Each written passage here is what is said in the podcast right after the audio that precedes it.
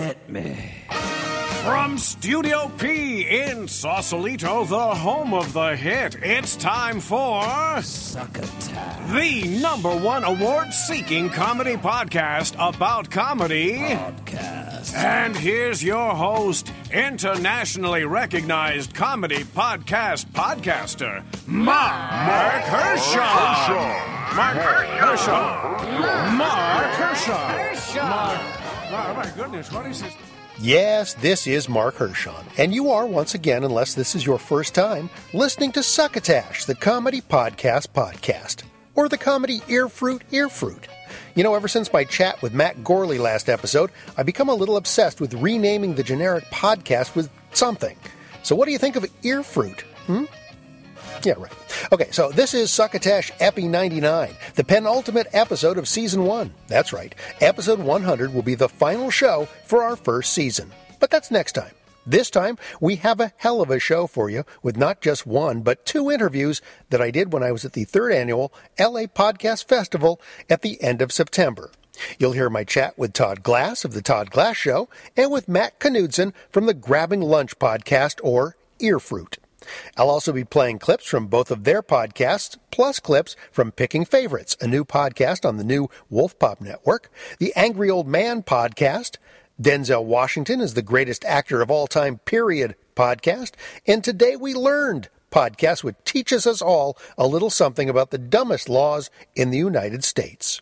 We also have a double dose of our Burst O' Durst segment with comedian Will Durst, a classic Henderson's Pants commercial, and a musical track from our associate producer Tyson Sainer that is featured on Combat Radio's first Christmas album, which is a great way to help out friend of Succotash Ethan Detmeyer's Christmas event for homeless children's benefit.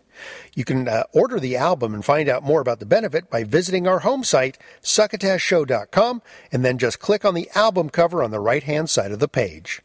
If you're a comedy podcaster or just a regular old listener, there's still time to get us your happy 100th episode anniversary message for us to play on our 100th show. You can call one into the Succotash hotline at area code 818-921-7212 or just email us an MP3 or WAV file to MARC, that's Mark, at succotashshow.com. Now, not to throw a challenge out there, but I just got a great 100th episode message in from the guys over at Illusionoid, and I've got to say that I really appreciate the extra effort that went into it.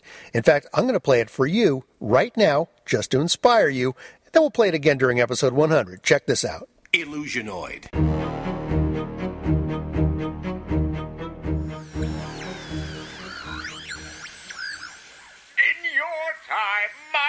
Mark Hershon celebrates 100 podcasts. But in my time, his podcast is a blight. Nearing 8 billion recordings. Stop! Make it stop!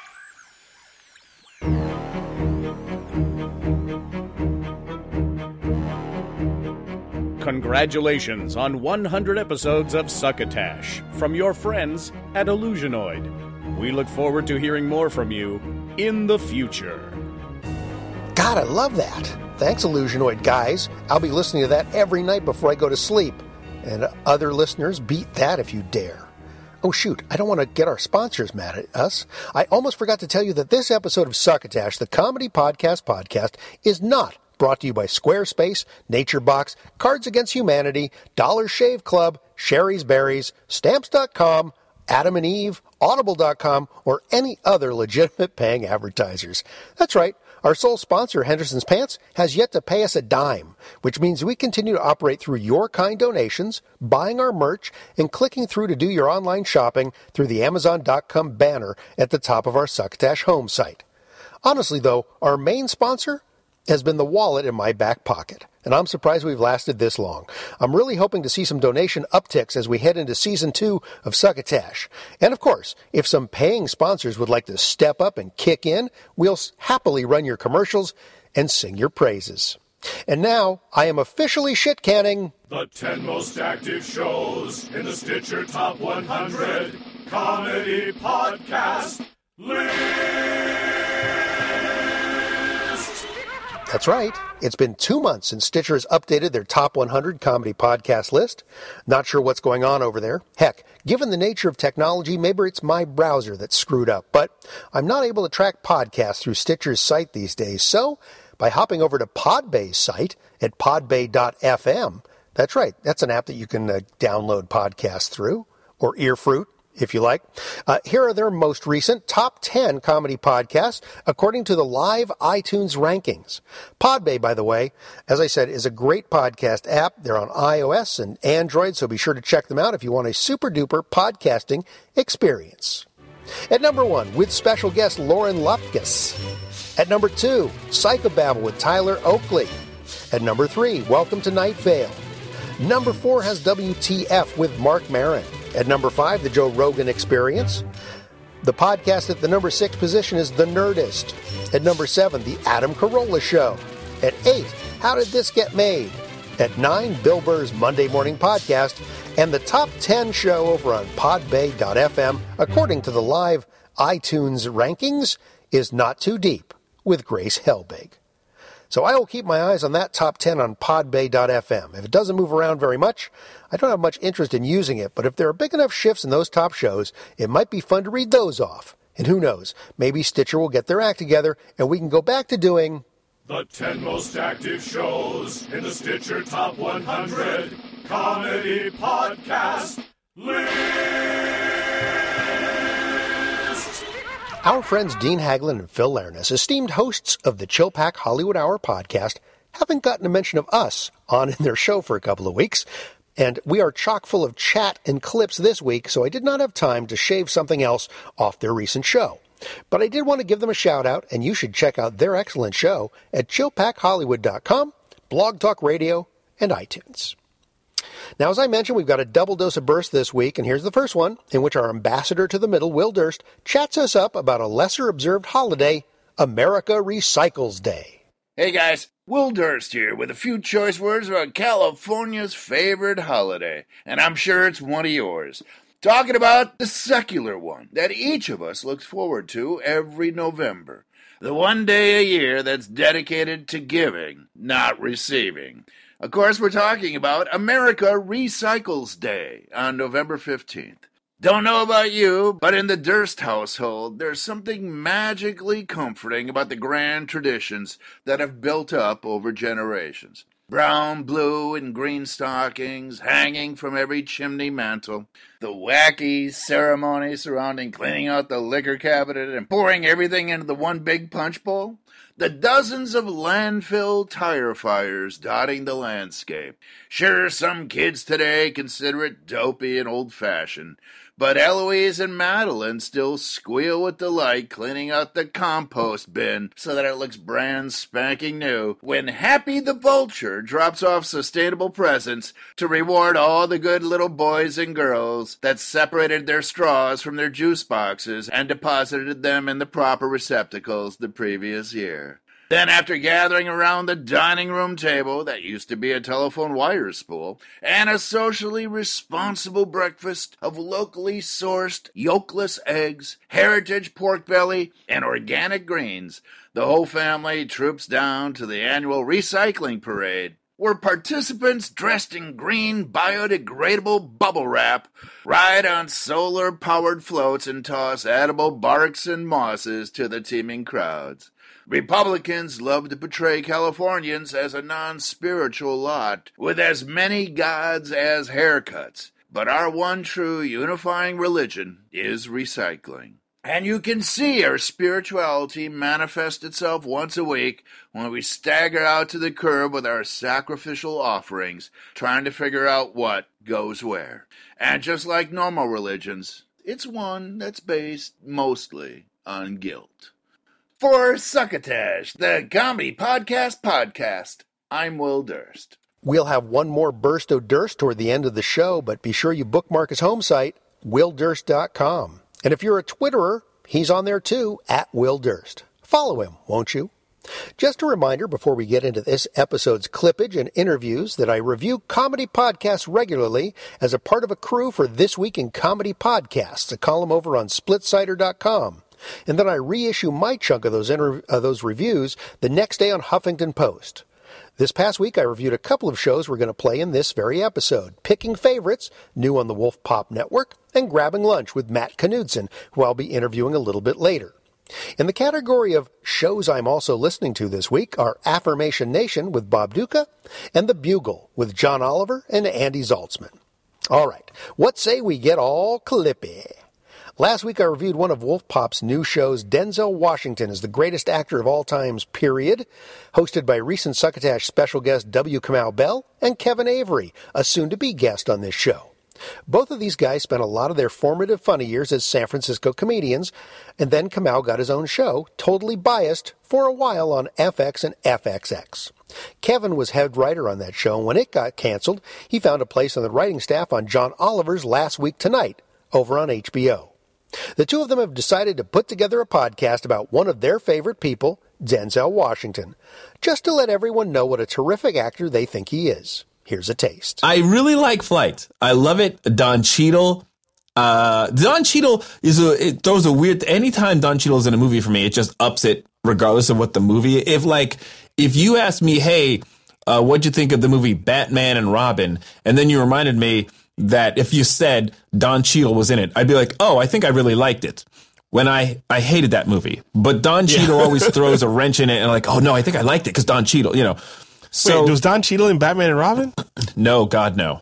Okay, no. I was. I totally was like, "What did I do? Oh my god!" Yeah, let me make sure I for anybody I confuse. Uh, Don Cheadle is amazing, and Batman and Robin is uh, the worst movie ever made. Period. That'll be the next podcast I do after this one. Batman and Robin is the worst movie ever made. Period. Okay. All right. And and and and Don Cheadle is not in it. Um, yes. So, I, but I kind of I like that movie. But it really, if I could have a seventh favorite Denzel Washington movie, it would just be Denzel flies the plane upside down, and it would just be that twelve minute sequence over yeah. and over again. Um, that sounds like some sort of like old school like Negro spiritual. Denzel flies the plane upside down. Denzel flies the plane upside down. Oh, Sounds yeah. like something yeah you'd hear in a Baptist church in the backwoods of Alabama. I like that. Um, okay, so I'm a here's my amended list: Crimson Tide, American Gangster, uh, Inside Man, which I'd forgotten about. I don't yeah. know how you forget that. Yeah. Uh, Spike Lee's most Spike Lee's most successful movie, uh, box office wise. Sorry, Spike. My bad. Uh, out of time. And I yeah. can't wait to talk about Out of Time. There's so much. Uh, out of Time yeah. is like. That's, uh, out of Time is probably where we first really talked a lot about how great we thought Denzel was. It's a B movie, but it that he totally puts on his shoulders and elevates. Oh yeah, oh yeah, it's it's amazing. Um, and then I I have to include. It's so good. I just forgot how much I, I really enjoyed this movie, Malcolm X. Malcolm, are you slow clapping? That's that's not me slow clapping. That's the that's the ghost of every dead black person. Thank you, black yeah, people. Like Kevin Avery finally finally knows his history. I mean, it's so good. It's. I mean, it's a. It's a. The thing about Malcolm X is that. Well, first of all, did you see it again recently, or did you just? No. Did you just wake? You just woke up in the middle of the night screaming, Malcolm X. I just, I, Delroy Lindo. You know, the thing, the thing about that movie that always makes me, reminds me how much I love it is the scene where he and Spike are crossing the street in their zoot suits and they're doing mm-hmm. that walk. And I just, I mean, that, that to me is, is so great. I love that moment in the movie where they're just, you can't tell them shit. And it was responsible for the fact that for the next month after the movie came out, you walked around wearing a zoot suit. Uh, yes. I mean, only to church and two job interviews. Kamau and Kevin are running down the films of Denzel alphabetically week by week on their home site, denzelwashington.wolfpop.com, and you can find them also on iTunes, Stitcher, SoundCloud, etc., etc., and etc. As we come up on the start of season two here at Succotash, I must tell you that we're upgrading the old logo. I've commissioned Paige Branson, the co-host of the Level 7 Access, a Marvel's Agents of S.H.I.E.L.D. podcast, to use her significant tuning talents and create a brand new logo for this show. This, of course, means anything with the soon-to-be old logo will become a treasured collectible. So get up onto the Succotashery through our home site at succotashshow.com Or if you would like to have a free piece of Succotash memorabilia, I still have some zipper pulls and magnetic buttons with that classic logo on it that I'm giving away. All it takes for you is to send a snail mail address to uh, either zipper at succotashshow.com or button at succotashshow.com, and I will cover the postage to get those items out to you. Just think of that. Yes, you can have a collectible just like that. I was glad I got a chance to sit with Todd Glass at this year's LA Podcast Festival. I know him a little bit from the LA comedy scene, and he's played in Northern California during the past couple of years. We actually got to hang out just before he started his podcast, The Todd Glass Show. Before I get to our chat, I wanted to play a little piece of a recent epi from his show, one featuring guest Patton Oswalt. After the clip, we'll segue right into the interview. Here we go. I'm having more fun doing this show, but no bullshit. To George Carlin, this is better than life. Because in life, I can't ask everyone to turn off their cell phones. And That this is true. This is this is better. I'm not. I'm, you know what I mean. I'm saying it kiddingly, but I mean it. Like this is the best thing I do. So other, you know, we got to go. Where are you going? Why don't you tape that if it's so great? I got nowhere to go better than this, so I do a long show. What, what you really want to say is, if you're doing a podcast, where do you have to go? Right, where like you- you're already doing the podcast. Right. Clearly, you've got a clear calendar. Oh, wait, well, Just hang out. Do the.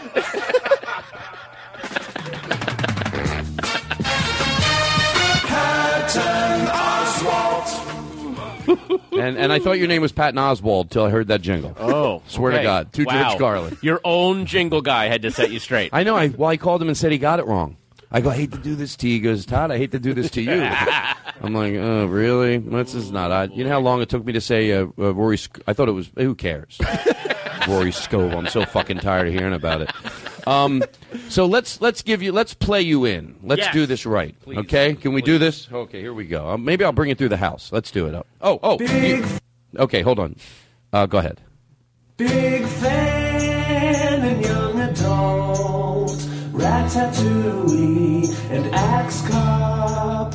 Play him in now with this song. You know his weakness is strong. Weird Al's spoil video. Bojack Horseman and Nature Calls. King of Queens and Kitchen Sink. Tragedy plus comedy equals time. The Todd Glass Show with Patton Oswald. Hey, Patton Oswald. Hey, with Patton Oswald. The Todd Glass Show with Patton Oswald. That's me. Patton Oswald. That's me. Patton Oswald. The Todd Glass Show with Patton Oswald. It's me. Patton Oswald. Seriously, me. For the third time, me. Glass Show with Patton Oswald. It's me. With Patton Oswald. Hello. Patton Oswald. Wee. Mm. Let's go. Oswald's here, everybody.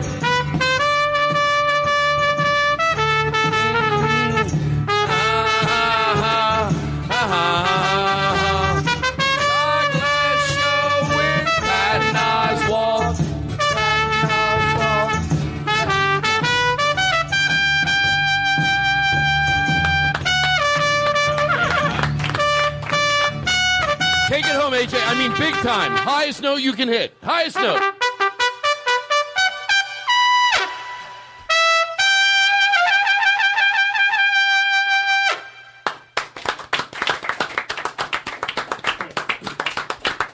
There we go. I do it right. I'm boiling hot right now.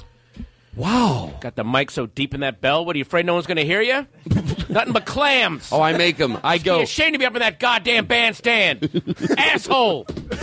Sorry, I just, you, you know what I'm talking about, right? No, but I love it anyway. Does anyone here know what I'm doing? No. No, g- go, Buddy Rich. Oh, just going insane, I yelling at his um, yelling at his band members. We, by the way, but you still stumbled upon something great. Paul Those Anka. Paul, well, Buddy Rich might be a little mean. Paul Anka is there one where he's Oh. yelling at the band? Yeah, I- that's sinister. I think he's right though. Believe it or not. But I what does sinister mean? I'm he because because Buddy Rich is just Hey. raging and letting it off. But Paul Anka is the guy's get get black shirts. Shirts. They get shirts. I am a hammer. They- like, it- it's When I slice, I slice like a hammer. I slice like a hammer. You want me to bring in a conductor? By the way, I started to realize conductors are scared. The peop they scare the shit out of people. Why would he say that? You want a conductor? You know, they're like, no, don't bring in a conductor. Uh, how are you? three microphones here. Well, I do. This is a separate recorder, and then I marry these two uh, tracks. This is my backup in case things go horribly wrong. Well, you know what? You make that mistake once, and if you're smart, you never make it again. Exactly. Uh, you've been very kind. You've been in here in the podcast lab talking to a lot of different podcasts tonight. I know. This is it's fun though. It's fun. I Now- just was, go ahead. No, no, go ahead. No, you go. No, no, I didn't want to cut you off. Go No, ahead. you didn't. The last time that uh, we saw each other in Mill Valley. person, it was in Mill Valley, and you were thinking about doing a podcast. You, you hadn't pulled the trigger yet. You were thinking about doing it. Uh, we talked. We were ha- we were actually uh, sitting. I think we were sitting at breakfast together at that hotel across from the Throckmorton, the Mill Valley Inn. Yeah, uh, with the uh, the uh, what's the name of it? The uh, well, it doesn't matter, but I love it. You have fireplaces in the room. Yes. it's very, it's very, it's a great weekend. Yeah. Uh, Mark, and then you get to hang out with Mark Pitta. Yeah. and do bits. Doesn't Exactly. get better than that. God, that was a while ago. It was. Yeah, obviously I started a podcast. And it's been doing quite well. It has been, and it's been great, and it brings out the type of people that you want to come out to your show because they they really can't be confused of who you are because it's all you, you know. So it's as pure as your it's hopefully as pure as your stand up should be. So you can't really get an audience that doesn't know who you are because so the, so the specific audience that it brings out is Yeah. people that I really like. Well, that's you know, it is good. Yeah, that's why I love it. Um, Does that make sense? What I just said? It does. Okay, It cool. does. Uh, Succotash, we uh, we clip other comedy podcasts and sort of let people know what's out there. And as the as the podcast ocean is getting bigger and bigger, we feel I, I think we fit a, a, a fairly interesting niche for people to discover. So as soon as you uh, broke your podcast, we clipped it and put it out there so people would find it. Um, and uh, I also review for uh, SplitSider.com, so I've covered your podcast a couple times You Gave there. us a nice review. Um, Am I right? I think- Yes. Yeah. Yeah. Yeah. Yeah. Absolutely. Uh, I'm a big fan of yours. Thank you. Um, what has the experience been like, though? Because, like I said, when we first met, you were thinking about doing one. You weren't sure what it was going to be, format-wise, or how you were going to do it or pull it off. So, how has the experience itself been? Um, you know, it's funny. I love to talk about this stuff, but then sometimes, but but believe me, I'll get rid of the paranoia by just saying this. You know, like you know, like I'm always afraid it'll come off so like, well, the thing about podcasting, but I do love talking about it, you know, and breaking it down. So with that out of the way, uh, it's. I, I've said this before, but I think it really explains what podcasting is. So I steal the line a lot from myself, and that's podcasting in one clean swoop gave radio because that's it- it's radio. Yes. it gave uh, radio the purity of stand-up. That's a very interesting analogy. It really I, is. I I think it is too, and and um it it's it's just it's it's so of course it's going to be appealing. There's no there, it's like that's why stand up is if it's great it's great if it's if it's bad it's bad. So it just gave radio that that sort of that that ability to be pure and uh, you you know you edit you direct you start you know it's all you. Yes. And um sometimes I think there were people in the beginning, and I defended pod. Not that it needed defending, but you know what I mean. There were a lot of people that sort of they still do. They like, oh, everyone's got their podcast, and I want to go. And these are sometimes stand-ups. And I said this before I had a podcast. Why do I mention that? Because it gives a little more legitimacy. Yeah, I could still say it with a podcast and it's legitimate, but without a podcast, you're not defending yourself. Right. But when somebody goes, oh, everyone's got their podcast, I went if you're not going to do one because everybody has one, well, then why don't you stop doing stand up? Exactly. Can you imagine? Exactly. And use that same logic to go. What are you going to do? Imagine if someone wanted to do stand up five years ago. And by the way, it's a good example. In the last five, six years, I think there's a shit ton of great new stand ups. There really are. Stand up's been around forever, but new stand ups come along. They take a formula that's been around for a while and you give it your own fresh spin. That's what uh, being a good stand up is. Can you imagine if stand ups went, ah, I, I love stand up, but what am I going to do? Give it my own little flair? yes, hopefully.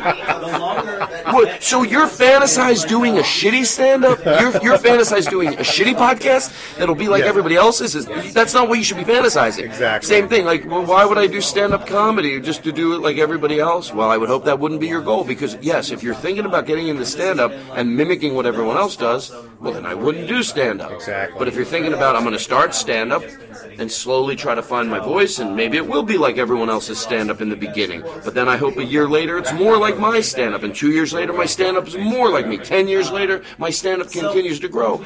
So some podcasts, when they start, they might be like other podcasts. Who knows what they're going to grow into? So the whole idea of mocking it, I, I, it's so funny to me. It's just more about the person mocking it than it does about the uh, The medium the- itself. the- yeah, really. Yeah. Well, those are the same people that when I remember, and I do remember this, when camera equipment became sort of for decent camera equipment, like 20 years ago, it sort of became affordable. Like all of a sudden, you could get a really cool camera, and everyone was doing short films. Yeah. And I remember a comedian going, "Oh, everyone with their short films, you dumb fuck." Because what would they do with their short films? Like any of them are going to turn into anything? Uh, well, they have. You pile of fuck.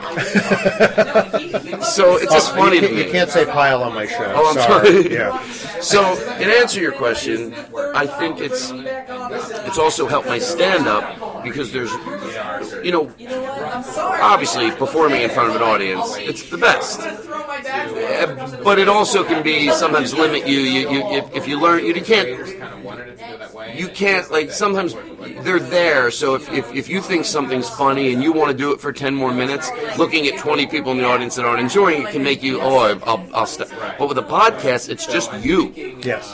It's just you, and you do it. We'll do a bit for 15 minutes sometimes because we don't have to. There's no audience. Of course. And but that teaches you when you get emails or people that go. I know what it was like. I grew up listening to Howard Stern, and I would literally have to pull off the road, not just figuratively, literally pull off the road and go, "Oh my fucking god, I'm gonna." And that's because they didn't have an audience maybe in front of them. But you, see, here's the thing, and you get best of both worlds. I try to take that now to the stand up and Oh, go, nice. yeah, like come on, like do what you do on the podcast. Just keep doing it. If you think it's funny, don't worry about the thirty percent of the audience that might not be into it. Worry about the seventy that would be there for you. Yeah, yeah. So it's really helped my stand up a lot, and it's it's really my favorite thing in the world to do. You know, I used to say like it would be great if you could have a podcast that captured what comedians did when they were hanging out. Mm-hmm. Yeah.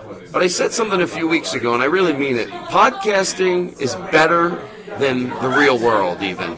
Because, and the reason it is, when, we do our podcast, when I hang out with my friends, let's say at my house, even people that aren't horrible on their cell phone, you know, some people are different levels of pulling their cell phone out, but even people that are pretty good at putting their cell phone away, they'll still pull it out and, you know, look. And with a podcast, since it's sort of work, Yes. Everyone has to put their phones away. So you give 100% to being silly or doing bits. It's three hours of turning off the outside world. So it's you're not capturing what it's like to hang out with comedians. You're cap- you're getting something better. Yeah, that's a good point. You're getting something better. So that's why, like, when you do it, like every week when I do my podcast, I am, I, I'm exhausted when I'm done and fucking as happy as I possibly could be. I don't want it to end because, you know, I'm devoting. So Sure. it's just, it's, It's the best pure- thing in yeah. the world. Uh, let me see if I can extrapolate something you're famous for, which is talking about how to set up a comedy room. I know you talk about this. I've heard you rant about it. Uh, somebody else who used to do this, uh, actually was very good about it before he sort of lost his mind, was Kip Addotta. Do you know what's so funny you Kip, mention him? Kip Addotta taught me how to set the room in Seattle when I used to run the Comedy Underground. Kip, I, it's so funny because I never met Kip Addotta. He was, you know, even when I started, he was already, you know, pretty much been around for a long Yeah. time. But the first club I ever, you're the only person that I think I've ever met that mentioned this. Uh, and this has to, a lot said about the first club that I started at because, and I will get into the Kip Addotta thing.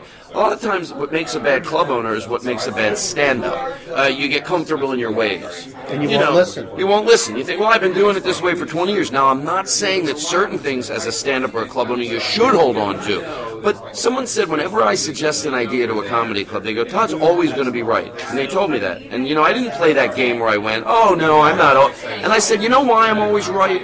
Because I'm continuing to learn. I used to open up a show a certain way with loud music, and I went to the Funny Bone in San Francisco, and I noticed that they the punchline, the punchline, right? Yeah. They didn't make their "Hey, turn off your cell phone" announcement with loud music in the background. No music at all. All of a sudden, the house lights went down, and with the crisp, no music in the background, lady, and I go, "Oh, that's the way it should be done." I didn't give a fuck that I had been doing it another way for 15 years. They were right, and I stole that. You know, we're happy to have you steal it. Absolutely. So I'm constantly evolving and going, oh, that's a better way to start a show. That's a better way to start a show. So one night we got into the Comedy Works. I was 17 years old, and Steve Young called us. He goes, come in early. We have to move the tables around. And I was like, why? He goes, well, Kip Addotta said, now, no club should have tables of 10, but we did. But anyway, they were right front in front of the stage. Kip goes, no, you put tables of four in front of the stage. Yes. Because couples are on their better behavior. Absolutely. And if you have to move a, a group out of a room, let them be five rows He back. taught me the same thing at the underground. He also he calls me up. He's he I draw I pick him up at the airport. He says, "Hey, can we stop by the club before you drop me at the condo?" I go, "Yeah." So I said, "What's up?" He goes, "Let's just go take a look." Okay, so I, we stop at the club. I take him down. He goes, "Turn on the stage lights. Turn on the stage lights." Too bright. Too bright. He goes, God "Is there a, he goes, "Is there a hardware store around here?" I said, "Yeah." He says, "Let's go over there." We go over. He pulls out a couple of salmon-colored floodlights. And a blue floodlight. He goes, put these two on the end and the blue one in the middle. Because you had a real simple lighting system. Yeah, just a bar, It wasn't even bar. where you needed gels. You just needed Yeah. spotlights you would Yeah. put in, and you Yeah. had all white ones. Yeah, yeah. And he goes, put these in. Oh, okay, put those in. He taught me how to keep a piano from rolling on the stage. Well, hold on. Let me back up for one second. So when he tells you to do this, and try to be, you know, Yeah, yeah. uh, honest is a real word. Okay, I'm, insinuating by the way. I'm, I'm 22 years old at the time I'm running the club. Are you annoyed a little? Not at all. You get that he's right. I, I'm 22 years old running a comedy club for the first time, and the people that own the club are 800 miles away. I'm my own boss. Because you're an, you're, you're an oddity. Most people, most of the time, I would say 70% of the You know, time, yeah. you get someone that's, ah, that's not the way yeah, we but do you it. know when you have a feeling something's wrong, but you don't know what You it don't know what and you it don't is. know how to fix it. Stage light's too bright. He was ca- telling me how to fix it. Yeah. I always tell everyone if you have no, I, you know it's so funny. Every time I, I, I bring this up, I love talking about it. I always feel like I've talked about it enough, but not for me, for the listeners. Sure. Me, I could talk about it a hundred more times. The cheapest way to do lights, if you have no money at all, um, is you know those clamp-on lights you Sure. get at Home Depot. You squeeze them, they open up, let Yeah. them go. They, if you get three of those, and you put, first of all, you can put you know. 100 watt bulbs in there, Yeah. and then you get a dimmer switch with an extension cord. You know, it's Sure. eight dollars. Yes. It's, a- it's a little Yes. extension cord. because the problem with the with the bulbs, if anyone's even doing an open mic night, they're eight dollars each. If you have an open mic night and you're listening to this and you don't go buy two, even just two clamp-on lights, Yes. they're eight dollars each, and then an extension cord, the extension cord that's long enough to go to plug it in, that doesn't have a dimmer switch. Then you buy another extension Yeah. cord. It's like eight dollars that way, because otherwise you're oh 100 watts is too bright. I get 20 watt, it's too low. So you put 100 watts in, And you put a dimmer. and you put a dimmer, and you bring it to where you need it. Yes. And you're like him, like uh, like uh, Yeah. Kip said. Then you get a red bulb. That's why I say three, because you Yeah. put a white, a yellow, and a red. Yes, yeah. And then you plug it into a wall. Yeah, and and different comics need to be lit differently too. Yes. They, they might wear bright clothes or dark clothes or whatever. If you've got that dimmer switch, And the audience should be in the dark. I can't believe how many times I go to a club. And by the way, if 10 was the worst lighting, like an audience is lit up, 10's the worst. yeah, sure. If it's a 6, who cares? That's not what I would do. But I'm talking about when it's a 10, you're like, do you see how fucking bright this audience is? Do you know that people They wanna- won't laugh when they're they, lit. They won't laugh when they're lit. exactly. And all this is Exactly. not hocus pocus. It's real. Yeah, Oh, it's almost cathartic for me when I can when I go to a room and they're, and they're, you can tell they're just so nice and they're like whatever you want to do. Yeah. Oh, you can. I, I'll go in town a night early and I'll go to the open mic night just to see Just to show. see how it is. Just to see how it is. Yeah. And when I go into the booth, you can tell when the sound guys are real friendly. Like you, you can tell in a half a second. Oh, they're going to do whatever I want. They're cool. And I go, can you just change it now for me? And we change it while the act, you know, when Yeah. one act ends and the next act goes Right. up, like it, well, the MC's up, and they bring them down, and all of a sudden, in one second, the audience is now pretty much yes, in the dark. they're engaged and they're Yeah, leaning forward. very exciting. Uh, Kip taught me because I opened up a room for John. What about the piano thing? So I, I opened up this room for John Fox up in Reno. He had a, a room in Reno, and Kip was one of the first acts up there. And the piano was fine. It was, you know, they delivered a grand piano because Kip has it in his rider. He has to have a grand piano. and they deliver it. And he says, "Well, this is going to roll." I said, "Well, it's got locks in the wheels." He says, "I know it does, but if I sit down at this thing and I'm moving, it's going to roll, and I'm going to have to fuck with it." I said, "Well, what do we do?" He says, "Well, those chains they deliver with the thing, there's a purpose for those." I go, "What?" He says, "Yeah. So there's these weird little chains that come with the piano." And he just takes it and he whips it around the wheel of the piano on the stage, and it wraps around itself, and it adds an extra lock on the piano wheel. All those little, Yeah. little things. just like- so anyway, what I want to do is see if we could extrapolate your knowledge about staging for the podcaster. Because one of the things I harp on in my podcast is just this is an audio medium, and not enough people take pains to make sure it sounds good. That's all you got for a podcast Right. is sound. You could be the funniest motherfucker in the world, but if you're over modulating or there's a bunch of weird noise or whatever, people aren't going to listen. So let's take that knowledge of staging and say, what could podcasters do to make simple moves to make their podcast sound better? Man, that's a good one. You would think I would have some input on there. I guess because I do it through Nerdist, and they're have you know They- they've yeah. troubleshooted it all the way Sure. down the board. I'm, I reap the benefits of them coming in and just doing it for me. Sure, but if you get on stage and the mic's too hot and the guy won't turn it down, what do you do to? Oh, I pull. I pull back. Pull back. Matter of fact, that's a great tip that I learned from. Uh, I forget what comedian. When the crowd used to be loud, I know we're going back to stand up real quick. That's fine. When the crowd used to be really loud, I would get louder and said, "No, no, get lower. back, Move the they mic. quiet down, They quiet down. They lean forward. It's- Absolutely. It's, it's a fun little game to play. I really take that to the nth degree. I will low. I will put the mic on the stool, and I'll project loud, but they they get really. You quiet. know who was great at that because he would just leave the mic and start wandering. Is uh, Franklyn Ajaye. They have to listen. Franklyn would just start wandering the stage, and people would what? There was a comedian by the name, he still is a comedian, Chris Fonseca. Uh-huh. And because he had cerebral Legs. palsy, right, Crazy Legs Chris Fonseca, because he had cerebral palsy, and they, you had to listen. And he middled when I was working in uh, Dallas. This is like a long time ago. And it took me about three shows, me and the other comedian, me and the other door guy were going, you know why they're so attentive? Because they learned that with Chris, they have to listen. You know, he's very funny, but you have to listen. Because, you know, and then I noticed that's what got turned over to me, this great audience that had been trained indirectly to listen. Yeah. And man, did I fucking love it. And did it spoil me. It was noticeable. Every single night I got handed an audience that just was impeccable. Isn't that interesting? It was very interesting, and I didn't point it out. I and the door guy pointed out. He goes, "You know why?" I go, "Shit, how did I not notice that?" He goes, "That's why they've been so good." But um, but uh, How are you for time? It's ten to nine. Probably close, Oli. Because, and believe me, this is my favorite conversation in the world to have. You know what? Even, every little thing bothers me. I feel like even when I go to a, like if I go here, and by the way, this festival, it's I'm in my head, I'm in heaven. But even when I go to see a room and it's hot, and I go, why is the door shut? You have to weigh the damage Yes. of the heat versus, Versus the the, damage of outside. letting some outside noise Yes. in. Right. If, if, if, if it's, it's but it's and it's worth it and it's a Home Depot. Like I'm going to Home Depot tomorrow to buy a fan. I'm not talking about a little box fan. I'm talking about you know one of those fans that's like fifty nine dollars. It's a circle fan, but it wafts air like the only way to how to say it, like a motherfucker. You turn that thing on, and it is not just moving a little bit of air. It's like Yeah. Yeah, yeah. put it outside in the hallway and waft that cool air into the room. When I see that sixty dollars away from changing a complete show. So tomorrow for my podcast, in case it's hot, I'm gonna show up with a fan. I already know where I'll put it.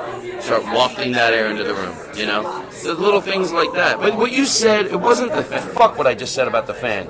The thing that you said that was amazing, that, that you that you already knew. You finished my sentence. Yeah. Because you knew you knew what said. Oh, we can't let the noise in from outside. Yes, you're right, but it depends what you're weighing Exactly. it against. Exactly. You're weighing it against letting a little outside noise in, and again, it can't be trucks driving by. No. But yeah, it's worth letting some a little outside noise in, So people are comfortable. so people can be comfortable. Absolutely. I mean, I used to run the comedy club, and when I would make it as like a TV studio, and people come in. It's freezing. I, Yeah. I said, when this room fills up with people, Yeah. it ain't going to be freezing, and No. it's it, it'll be still not the right temperature. It will still have to be colder. Right, unless you, and by the way, I don't know, I hope this isn't boring, but unless you have like a brand new building where you can put the air on as they come in. But when you're dealing with an older air conditioner, You got to cool the place down. the owner of this club I used to work, it was always great. He'd come in, he'd be like, we'd, we'd go, it's, if, if a room before there's people in it is not, is comfortable, It's going to suck. that's it's going to suck.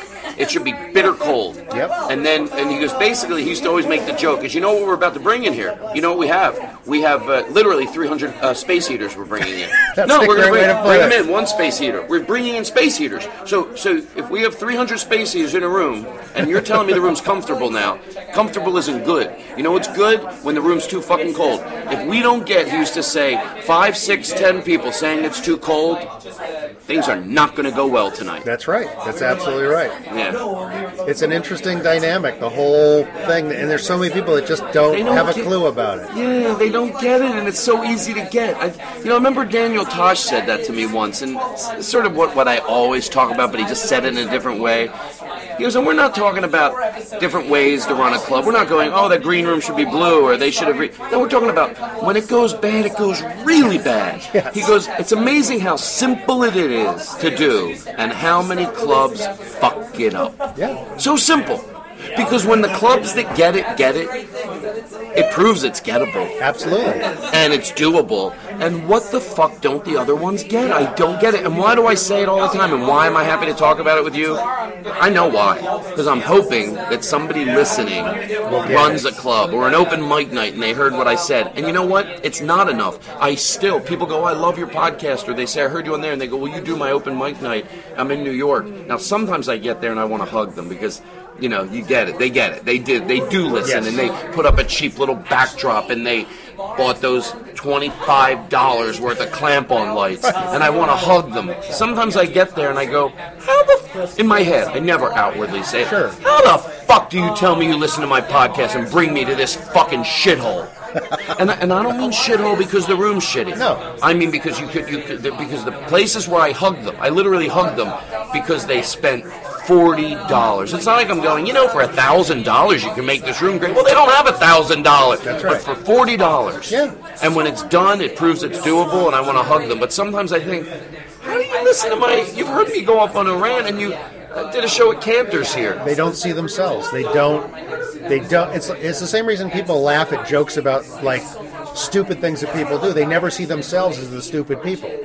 Yeah, they must not. And I think I'm, I'm not. I'm not brilliant. Like, well, we don't know where to have the clamp-on light. There's nowhere on the ceiling. I go, literally take a screw, a screw, screw it in, but leave it an inch out, and then clamp the light onto that screw. And I guarantee you, that place that has comedy night will let you put a screw in the ceiling. Yeah. And then you take the clamp-on light down. With literally a screw. You can clamp a light onto a screw. Put one screw there, one screw there. Leave it a little bit out more than usual. Clamp a light on. Clamp a light on. Run the wire with some tape if you have to. Over to the wall. You Yeah, know. you're done. Anyway. You're done. You tricked me into talking about it. Well, no, like I said, No, I, didn't. I I, love I it. wanted to see if we can kind of get get it to this discussion of how we wanted to get into the how to podcasting. how to podcast, and maybe there isn't a solution yet. Uh, so it's an interesting discussion. You know, well, to maybe- hear it, you know, I think to fix it, like, if you hear a podcast that sounds good and you go, yours doesn't, people love, you would think people wouldn't share it with you. They'd be like, no, they don't want to tell you how to. they'll share it in two seconds. Exactly. Two seconds. If you go to anybody and go, hey, I listen to your podcast and it sounds really good, what do you do? They'll sit down and talk to you for two hours about it. Yeah. So just ask questions. Well, that's people- why people will spend hundreds of dollars on equipment, which is great if you've got it. I mean, look at my setup here, for God's sake. I've got an iPad, an iPhone. These microphones cost forty dollars a piece, and there's all this room noise, so it's probably going to sound pretty crappy. But if I use Audacity, which is a program, and I pull the room noise down, and I boost the sound coming out of these microphones, I add a little bit of bass, I Yeah. can make this thing sound pretty decent. Yeah, and there and there is something about the back in this situation. In this situation, it it's. Very, it's yeah, you want to hear that that sound. It's exciting. That live hear- mic idea. Yeah. But it, the what happens is people use it as a stumbling block for creating a podcast. They go, "I can't afford the equipment," or "I don't know how to use the technology." Well, now with YouTube, you can learn how to use any tech. People, Right. there was a tutorial how to use everything. And yeah, you so, just gotta yeah, and then uh, it's it's great. I love going to the cities. I can't do every podcast, but I love doing them, and I always try to like No, you know what I always say? If you if you'll do it in my hotel room, I would love to do it. Yeah. I love uh, finishing a show up like in Washington D.C. and then and they'll come back to the hotel room and we'll just do it in the hotel room at eleven o'clock at night. Have some beers and sit around and do a podcast. What else? What else? what Yeah, else in Mill Valley. I'll, I'll often do it at uh, you know the uh, that D'Angelo's restaurant around the corner. Yeah, yeah. So there is that room noise. There's people dining and whatnot. Yeah. And It, it actually sounds kind of cool. It's, It's like an after hours kind of thing. Anyway, Todd, thank you so Thank much for you. your time. Appreciate Yeah, it. It was great. It was And, uh, enjoyable. Good luck. Your your shows tomorrow. Yeah, Great. Have a good o'clock. time. I'll come All by right, and take a look. Cool. See you. Fantastic. Thanks.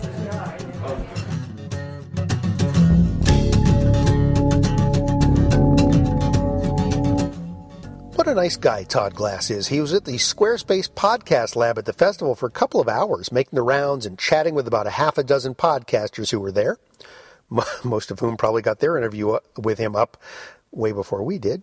You can find his podcast, The Todd Glass Show, on the Nerdist Network at nerdist.com, as well as all those places on the interwebs where you can harvest ear fruit. You know, maybe if I keep using it, ear fruit will catch on as a replacement for podcast. If you were a fan of NBC's series Chuck about a nerdy big box store employee who got a computer stuffed into his noggin, you know Zachary Levi, the star of the show. David Coleman was the prop master on that show, kind of the Q of TV's comedy spy shows, if you will. Together they started a business called the Nerd Machine, and now they have this Wolfpop podcast, Picking Favorites. Started with the help of a comedian who goes by the name Razzle Dangerously, who also hosts a show on the Nerdist Network called Today We Learned, which we'll be playing a clip from momentarily. Are you getting the feeling that podcasting is getting more and more incestuous? I am.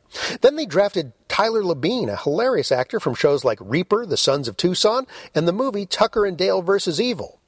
Picking favorites starts with three topics each episode, and the hosts and guests go round robin style, naming off their favorites of whatever the topic happens to be. On the second show, their guest was Adam Baldwin, another Chuck alumnus and also one of the stars of Monster Makers, a movie I wrote for the Hallmark Channel.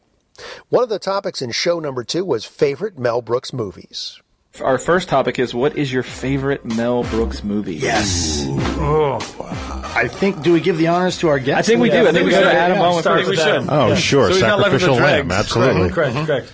I'm going to throw you a curveball. My favorite Mel Brooks movie is High Anxiety. Oh, wow. Uh, 1977, uh, kind of a quirky thriller comedy where uh, Mel plays a psychiatrist and he goes through all sorts of quirky hijinks. It's a spoof of Vertigo, which was the famous Hitchcock movie.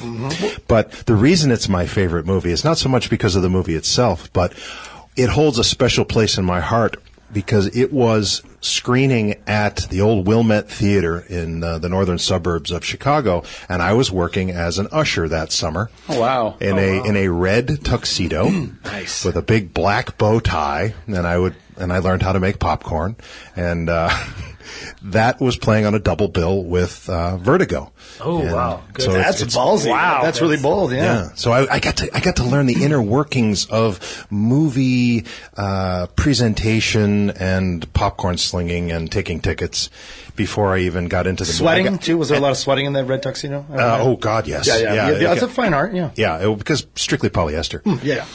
Uh, great cast. Uh, there's uh, Madeline Kahn, uh, Harvey Korman, Cloris Leachman, your typical stable of Mel Brooks uh, cast members. Dick Van Patten. Yep, yep. Uh, it was. Every time I hear Dick Van Patten, all I can think of is Wayne's World when he's speaking Chinese to Cassandra, and he goes, "No, no, no, Dick Van Patten." That's, that's, you know what I'm talking about? all I think about is poker I don't know. I, I can't- just think about poker playing All with I Dick can Van- think of is Van eight is Patten, so. enough. All I can think of is Madeline Kahn now. I, uh, Yeah. I gotta say, So Madeline Kahn and. Bernadette Peters. Oh, my they do not make women like that anymore. Th- those were some of the, the biggest draws for me for Mel Brooks Yeah. movies. Man, they're so Yeah, hot absolutely. so funny and You know, it's funny. Talented gals. Barry Levinson's in that movie. Yes, Barry Levinson's in that movie, and there's a song. If I can just pull it up here. This is amazing. You're not allowed to play that. You're not allowed to play that. I'm not going to play it. I'm just going to read the lyrics. Sure. Uh, That I'll we do, can I'll do do, my yeah. little. I think we my- can do that. Yeah, yeah, that I'll, I'll do do my little. I can do that. Yeah. Uh, but think you must We'll act see. them out also. Yeah.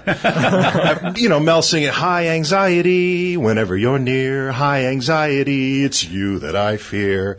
My heart's afraid to fly. I don't know the rest of the thing, but uh, it's always the same. It's, It's you that. I blame. And it's very clear to me. I've got to give in. High anxiety, you win. So Mel, Mel's a better. You're a, you're a way better crooner than I. You should probably sing this too. Never. At some point, no. Never. Um, it's the soundtrack to that movie is, is very good too. I have the Yeah. album hanging up in my living room. Is it a Amongst musical? A bunch of other. Uh, no, but I mean, you, you can get the soundtracks to all of those. Sure, you know, sure. And uh, it's one of the many comedy albums I have hanging up in my living room. It's a great album. I'm going to say great that one's too. probably one of the most least known, like lesser well known Mel Brooks movies for sure. Like if I, you probably know. I mean, I maybe could have named if I had to name five Mel Brooks movies, but, but maybe not. You think Is that? I got a question for you. I- I- Since you seem to be fairly. I think Bordello of Blood would be at least. you know- was the silent movie before or after High Anxiety? Because that's one of my favorite Uh, Mel. Brooks. Silent movie came before, right before. Before, Yeah. right? Silent movie was 76. High 77. Anxiety was the next year, 77. All right. So that's mine. What's yours, guys? Yeah, Dave. Well, Uh, shit. Kentucky. Uh, I think I think mine is one of the greatest comedies ever made, not just by Mel Brooks, but Young Frankenstein, which I think. Dang it. I know Gene Wilder is I is. mean, he's only got 12 that he directed, so or like 13. But Uh, There isn't a ton to choose from. That's true, Yeah. but I think that the just the comedy and the timing and the the relationship between the monster and the doctor are so great, and Oh. Cloris Leachman and Madeline Kahn and uh, Martin Martin Peter Marty Boyle. Feldman. Peter Marty Boyle, Feldman man. is the greatest. Like he looks a lot like Razzle, actually. If you look at him, Damn your eyes! too late. But Peter You Boyle put too. me As, on. as Peter Boyle, Frankenstein. yeah. I mean, as the Frederick. monster. Yeah. Super duper! Like the, one of the funniest bits ever, man. That whole the musical number with Put Gene on Wilder. the ring. Put on the rings. It's great. It's a great movie. It is great, and I and everybody in it, like the Cloris Leachman's just like Frau Blucher character, like you know, but she's in like five scenes of the whole movie, and Oh, and let, let us let us not forget about Teri Garr in her Oh, most man. sexy heyday. Oh, I and would the, say. And the dart scene. oh yeah. yeah. Nice, Nice grouping. Footsteps, footsteps, footsteps. Head on over to pickingfavorites.wolfpop.com to grab some more of Picking Favorites from the Nerd Machine. Also, iTunes and the usual suspects of podcast players. You can find that. Associate producer Tyson Sainer grabbed the previous clip and this next clip, which comes from the Today We Learn podcast featuring the aforementioned Razzle Dangerously, as heard on the Picking Favorites clip, and Dan Casey, not heard on the Picking Favorites clip. This Nerdist show says that the hosts bring you, quote, the latest and greatest and sometimes weirdest facts and trivia the world has to offer, unquote. In this clip from their Epi uh, 62, the hosts and their guest Jacob Soboroff talk about dumb laws in the United States. We're all nerdy about our own things, and I'm, I'm very nerdy about civics and voting and laws and things Yeah. like that. Um, so I've been super fascinated recently by uh, just dumb laws, really Okay. dumb laws, and I I've been surfing the dumb laws hashtag. Uh, sort of looking for things. 'Cause I would love to. I would love to do a show about the stupidest laws Oh, yeah. uh, in the country. So I brought three for you. truTV, there you go. Here we go. You ready? Uh, True, if you guys are listening, truTV, you know where to tweet me, please.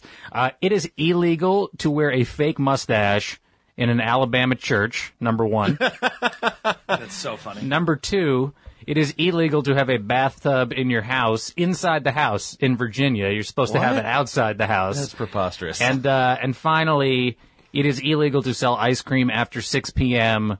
Uh, in New Jersey. oh my god. So don't go to Jersey looking for that ice cream in the evening. p.m.. Isn't that weird? that they These are day these, uh, creams. Yeah, they're day creams, a hundred Is percent. that is that the is that the ice cream man sound? What time is it? It's a trap. Run! Run!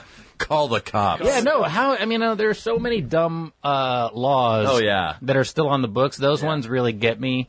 Um, there are other ones that are far more impactful in our daily lives. Like the U.S. is the only country in the world without paid maternity leave. Yeah. The- why- We vote on Tuesday. It's one near and dear to my heart for Yeah. no reason No at all. There was I was reading uh, there's supposedly there's like seven to, to like eight states who technically have never changed the the voting age. Yeah. So it's like in the books it's 21, but it's act- There like, are 14 states where you can only vote on. To- I mean, we can vote early, we can Yeah. vote Yeah. absentee, you can choose not to vote at all, obviously. But there are 14 states for a long time, I did this project called Why Tuesday to try to move election day to the weekend or to make it a national holiday so more people could get out and vote. Because like that obviously makes sense. and- Yeah, like a which means nobody in Washington Yeah. would want to do it. Yeah. Uh, and there are still 14 states with like 60 million people that are that have to vote only on Tuesdays. And uh, uh, you know, I don't know if you guys are as into politics as me, but voter turnout is so shitty. Nobody Mhm. voted last Tuesday, and Oh, I uh, sent in my absentee ballot. my man Dan. I knew it. Yeah. I've seen where Dan hides in the basement of uh, Nerdist in Burbank. yeah, we just we just moved into a new, new office. It's Oh, did you? nicer, yeah. Congratulations. Yeah. and thank you guys for having me when I got to guest host for oh, uh, of Jessica. course, that was course. fun. We'll have to have you into the new place. It's Yeah, less uh, it's less like a pile of uh, tinder. Whatever, it was great. Yeah, it was kind of hot in there, though. I'll be honest. Yeah, with you. no, it's uh, a little more breathable now. Okay, good. Um, speaking of, like, I knew you were big into voting and all that. Yeah. So I, I found a, I was, I was surfing the the internets here, and uh, Nevada is the only state to have a none of these candidates voting option. Isn't that a great thing? election. Who cares about Republicans or Democrats? Not many people that I know Yeah. today because they're essentially the same, right? They're the same. It's- on foreign policy, um, on siding with big banks and corporate Yeah. interests and taking money from uh, basically people that will have that that people that we will never be because For- they're so Mm-hmm. goddamn rich. It's like, and that's exactly that. Is like, I mean, and, and I'll, you know, full disclosure, I still, I'm still a Michigan resident, and you know, I, I didn't vote because it's absentee, and I don't pay attention. I'm leaving. Michigan Bye. laws. See ya. Nice to see ya. Drops my- How do I take this off the stand so I can drop it? Um, These headphones are stuck on my but, head. But it's also, you know, that mentality too, because it's like it's such a the I'm so disenchanted or disenfranchised, disenchanted Yeah. or whatever with with One our government system, mainly because especially you know uh, when it comes to like Michigan politics and all that stuff, which is maybe I should have voted or whatever for whatever they were voting for, but like Just saving the wolves. You guys Yeah. were voting on. Swear to God, you guys Well, were voting even on like- saving the wolves. even like as, as much as you know you got the liberals and the, the conservatives and they're all you know ah big oil or Yep. you know we're we're for the working man or whatever but yet michigan will not allow tesla to manufacture or sell Directly to the consumer. directly to the consumer Bizarre, right? which is no Mhm. different than like the mac store the apple store or target or whatever like that and it's like because it's so corrupt Well, it's these entrenched unions interests, and- exactly. and That's all these exactly special right. interest groups Which is why I think aren't so- just conservatives it's all is- democrats That's and right. Which is why I think that so many uh, young people don't care about either political party. And actually, you could see it in the results of the election on Tuesday because um, Republicans, you know, swept in and now they've taken control of the Senate. But at the same time, people passed super liberal policies across the country. Weed was Mhm. legalized in Yeah. several states. Uh, abortion rights were upheld in several states. Um, um, the minimum wage was increased around the country. Yeah. And so these are hyper liberal policies that people are voting for, yet at the same time, the same people uh, gave Republicans the control of the Senate. I just think people are so fed up with politics in general that they're like more into the issues that they care about Yeah. Mm-hmm. than the, the politicians themselves. Yeah, just doing Control F weed. Yeah, exactly. That's exactly right. You too can learn from Today We Learned at Nerdist.com and all those other podcast friendly outlets. We clipped the Angry Old Man podcast quite a while ago, Epi 53, I think. So it's high time we hit him again. All I know about the ringmaster for this podcast is that he goes by the name Robert Q, as in the letter Q, and that he does all the voices on this thing. Tyson grabbed the cold opening from Angry Man Epi 90, so have a listen. Come on. No, let Cheeks sleep. Yes, let him sleep. I'm a joking around. Right. But, he usually has a million jokes, you know. He, I know he's got a lot of jokes, but, you know, you usually heard him. Well, Yes, you and- heard and, him. You know, I don't like for the man to Me you know, get a beer mug in his head. Well, yeah, or, but he or doesn't mind. A grenade at his Yes, he feet. does. Or, you know, bow and arrow or whatever you, the hell you use. Just let him sleep. Right. I, I believe uh, that I have a fairly uh, What? humorous joke, if you will. All right, go ahead. I Let's, will. uh, let's have it. Okay. Uh, this guy and his wife are trying to set up a new password on their computer. Oh, good. A password. Yes. Yeah. On the computer. All right. So the husband puts in, or, you know, types in, Right. my penis. My penis. yes. and the wife falls on the ground laughing hysterically. Laughing. Uh, Why? Yo. Well, because on the screen it says, error not long enough. That's not funny. What do you mean? What? Well, It's not funny. Well, to a guy with a short cock, that's not funny. So if he had a little cock and that thing pops up on the screen, I sure as hell wouldn't be Well, just laughing. because you have a little cock, it's not funny to That's you, not- but to us, that's it's not- hilarious. It's a funny it's joke. not Rob. funny. So if the joke was about a couple of pancake tips, Well, would, you, would that be belt. funny to you, huh? The Edna? joke wasn't about pancake tits. The joke was but it about, was a, about short not long enough. Yeah, It's a it was- play on words No, with so computers, what? you idiot. It's a, a computer jargon. Computer Yes. jargon, my ass, just It's because you got a foot and two inches Well, of dick. I That's can't not help funny it to if you. I Well, was it's not blessed. funny to me. Well, it may not be funny to you, but it was It's funny not. to us. It was funny. It was Edna, uh, not. Yes. Do you have another joke, perhaps, that isn't so sensitive uh, to, you know, Robert's uh, persona? Persona? Yes, Yes. To his persona. I Right. do happen to have another joke, perhaps, that will not uh, All right. be so sensitive to Robert. Uh, Um, Persona. Well, uh, a teacher Yeah. is in class and uh, she's speaking to a bunch of, uh, uh, well, students. No, who's she going to be talking to?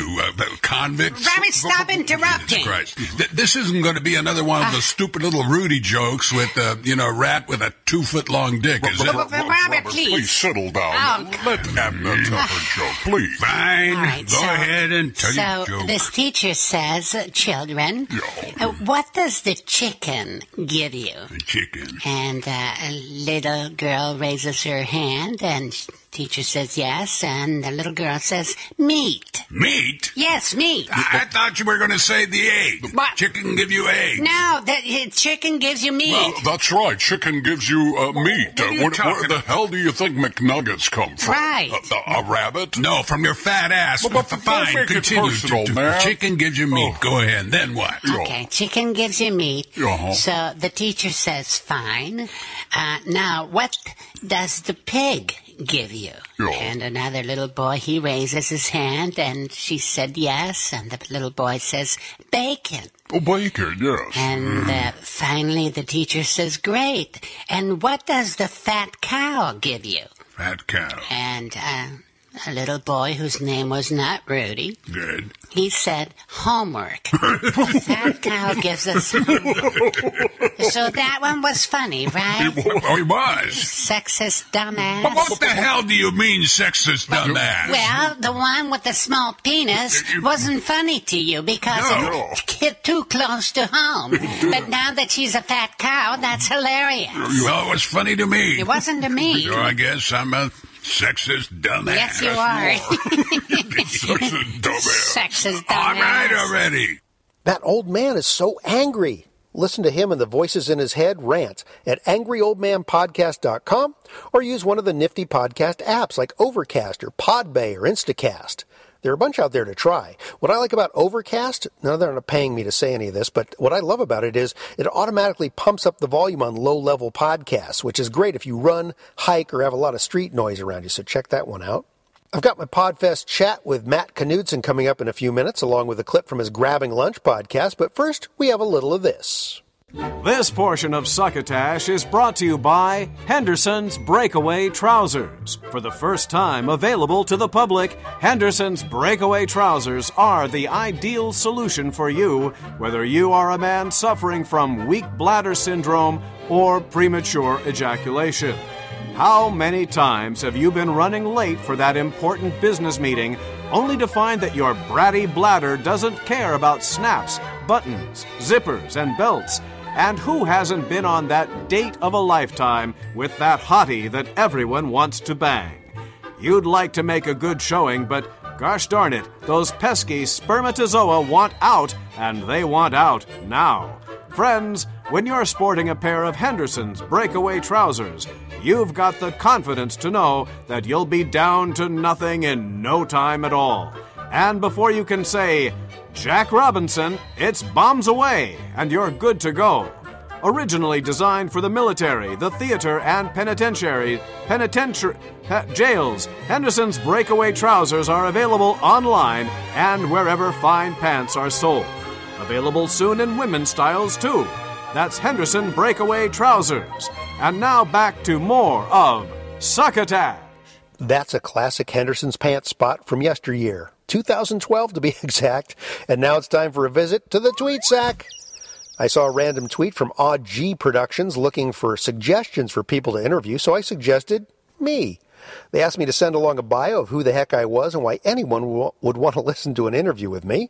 So I did, and they said they will. Not sure when, but that'll be fun. At Skyall Violet, also known as Jen over in England, tweeted that she finally received her succotash zipper pulls and she even posted the pictures on Twitter to prove it. I've got to start keeping better track of what comes in on Twitter. Had a nice note from a follower who really wanted me to read his name on the show. But now that I'm combing back through the Twit stream, I cannot find his tweet. So sorry about that. You know who you are, I assume. So tweet me again. I'll print it out this time so I don't forget. Another way that I uh, know I won't forget is if you click the donate button at succotashshow.com, that records uh, who sent in a donation, and I will be sure to read your name then. Okay, it's time for me to read a list of some of the lovely people who took time in the past week or so to tweet, retweet, mention, follow, or otherwise put at Succotash Show into the Twit stream. Accompanying me the, in the background is our own Tyson Sainer with an instrumental tune that he did for the first Combat Radio Christmas album to raise money for Ethan Detmeyer's fourth annual Combat Radio Christmas event for homeless children. You can donate to the Combat Radio Christmas event at gofundme.com slash a combat radio Christmas and get the album uh, and uh, make, make a suitable donation uh, by going through our website, succotashshow.com, and click on the Combat Radio Christmas album picture on the right hand side of the page. Tyson's cut is entitled For Christmas. I'll play it under our tweet sack mentions now, and then on its own, in its entirety, and without me talking over it, at the end of this show. All right, here we go. Thanks for tweets, uh, tweeting our names out there, by the way, and have a happy Thanksgiving, everyone in the United States. For everyone else in the world that mentioned us, have a great Thursday. Combat Radio. Hmm, funny about that. Storyworthy, Super Delicious One, Salty Language Podcast. My name is Razzle 2, Pedro N, Iup Polat, Bob Zaney, Paul Provenza, Aaron O'Connor, Wrong Foot Podcast, Hendrickson Luke, Hendrickson Luke, yeah. Uh, the Tell Your Friends podcast, 15 Minutes TV, Vegas Green Room, Fun Time Good Show, Real Marsha Wright, Darren Rose Radio, Diveling, Rich and Heidi, Lay Allison, BN uh, Prime, Podcast Squared, Alcoholic Ant, Shrin 666, Common Uncommon, DAPF Pod Annalise, Michelle O'Mirth, Rapture Insurance, Dave Hoge, Samantha Quintas, Davian Dent, The Aristocrats, The Interview, Gabriel Diani, Hillbilly Nerd Talk, Mashin Muty, Broadcast Basement, Monica Homburg, JC Lynn, Illusionoid, Gareth Thomas, Not Listening Pod, Adam Barker, Philco Gub, The Selling, What a Pair of Trousers, Leanne McNeil, Language of Bromance, Strange Times, Level 7 Access, San Diego Sabrina, Julia W.D. Harrison,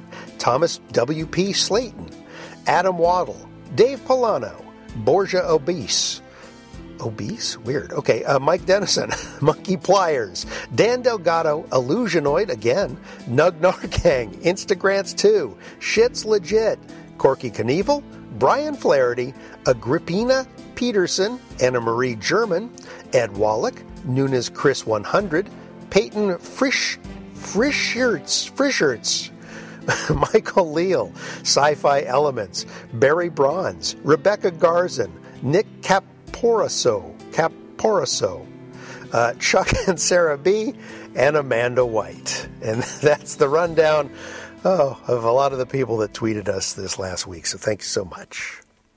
So I was first introduced to Matt Knudsen, host of the Grabbing Lunch podcast at the re- most recent LA Podcast Festival, and Christine Blackburn dragged him up to the podcast lab and told me, You have got to interview Matt. First of all, thank you, Christine. Second of all, what a nice guy. I really enjoyed our chat, and I love the premise for his podcast. Simple, filling. Grab two people who listeners may or may not have heard of before, sit them down to lunch, and turn the mics on. This clip is from his Epi 52. At one episode a week, that's his one year anniversary. Congratulations, Matt. And his guests were actress Helen Slater from things like Supergirl and City Slickers, and her husband Rob Watzke, a Hollywood editor and improviser. Once you taste a little sample of their Mexican lunch, I'll slide you right into my interview with Matt. So for this show Sunday night, is this all new material that you're working on, or do you find like you pull? Honestly, work? uh, I want to do Letterman before Letterman's not on the Yeah, table anymore. yeah. So probably the first five minutes Yeah. will be the set that I want to do on, on Letterman, Yeah. and then. I'll probably sit at the piano and play with the band for the rest of my set and Oh Seriously? see, yeah, and see what happens. fun. Yeah, yeah. I've Are never played with these guys. player? I mean, not like you, but uh, it's recreational. Yeah, I played guitar for years, and then just I did a show one time. It was um, called Story Detectives, where these kids interviewed a member of their family, and then wrote a story about it, and then actors said the story like it was a monologue. It was really a great program. But there was this guy who was playing piano at, at the event, like you know, he ran up the stairs, and he just the way he So stung and even interstitial stuff. He was playing like ragtime. Fun. And I was just like, I always wanted to play piano. And so he just showed me some things. We got together maybe like five or six times. Oh, that's and he's like, you know how A is on the guitar? Here it is on piano. Yeah. Oh, that's, okay. So that's fairly recent. You started playing piano. Five years, Because four I, or five years. I saw you do a seven. when you played piano. Yeah. Was you there with that time, or you just don't I don't remember? think so when you play piano. Okay. I probably don't remember. Um, but isn't it fun on piano when you you can see the chords so easily? Yeah, like it's laid how out. you. Yeah. It's really- I think people get intimidated because they're like, look, there's so many keys, but it's just like, well, they, they just repeat. Yeah. They're the same ones, but they. But how did both of you make one hand do one thing and the other hand do that's Therein lies the rub. That's, That's what's shocking hard. about any musical instrument. Oh, here, here's how I do it. I'm not good at it. Uh, that's I'm not my really good at it Well, you I can play. read You Right. can, you know. Right. Do you have a fake book? I know that's a term. No, no. I mean, I don't read music. There's I like don't read it the either. tablature at the top. It's just Yeah. like A minor. I know these. That's what I can do too. Yeah, I just made a breakthrough like a year ago where you do the, you know how you do the, the triads, or like Yeah. the three in the chord, but then I, I learned how to invert and hit the, the three different ways to play the same chord. Sure. For me, that was like, because it can make it sound so much fuller and better, you know, but I'm just recreational. That at doesn't. best. Uh, I don't understand anything. you guys are saying. I had Just talk a bang the little about- microphone. Let me talk a little bit about editing software now. See if there's a possibility that you guys would like to join in. Final Cut Pro 7. I also had my mind kind of Yeah. when these players in Nashville, musicians in Nashville, do the number system, Hmm. and I was 40 when I first heard about I'm that. like the So- circle of fifths. Well, no, like if I have a song written in the key of C, let's say, Right. simplest key, so like C, A minor, F, G, simple, simple. They'll have it when you give a chart to someone from Nashville. It'll Right. be one, six minor, four, five. So one is the C chord, six minor is the A minor, four Right. is the F, and that way you can change keys, Right. and they can always play. That in is any actually key. the circle of fifths. Oh, that is the That is- circle? and I, I, I know learned what that the in the circle guitar of thing. fifths are, but I don't oh, then know I why. could be, I could be wrong. If Well, someone I mean, at home right now number is sitting in front of a keyboard, how would they uh, approach that? Because If someone's trying to break into Nashville and they want to be an insider, I could be way off, Helen. No, I don't know the know. circle of fifths, like Right. C is the one, G is the five, And then if you just D spin it, is the thing yeah, that keeps yeah, spinning.